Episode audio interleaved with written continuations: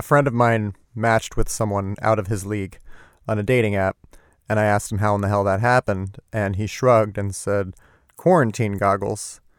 And man, I love this expression. I like COVID goggles more, even though it implies that we're actually all under the influence of having the virus, but it's just cleaner. I'll use it in a sentence. Was Tiger King good? Yeah, COVID goggles. It's a great asterisk on pretty much anything that you've enjoyed over the past seven months. Jimmy Butler, Animal Crossing, John Krasinski, TikTok, Phoebe Bridgers, The Last Dance. You can even use it in the negative, like, even with COVID goggles, the new Mulan sucked. Joe Biden, Trump goggles. I don't know why we've been limiting under the influence eyewear to just alcohol. Like, next time someone asks me why I'm studying a brick wall, I'm just going to tell them the truth. Peyote goggles.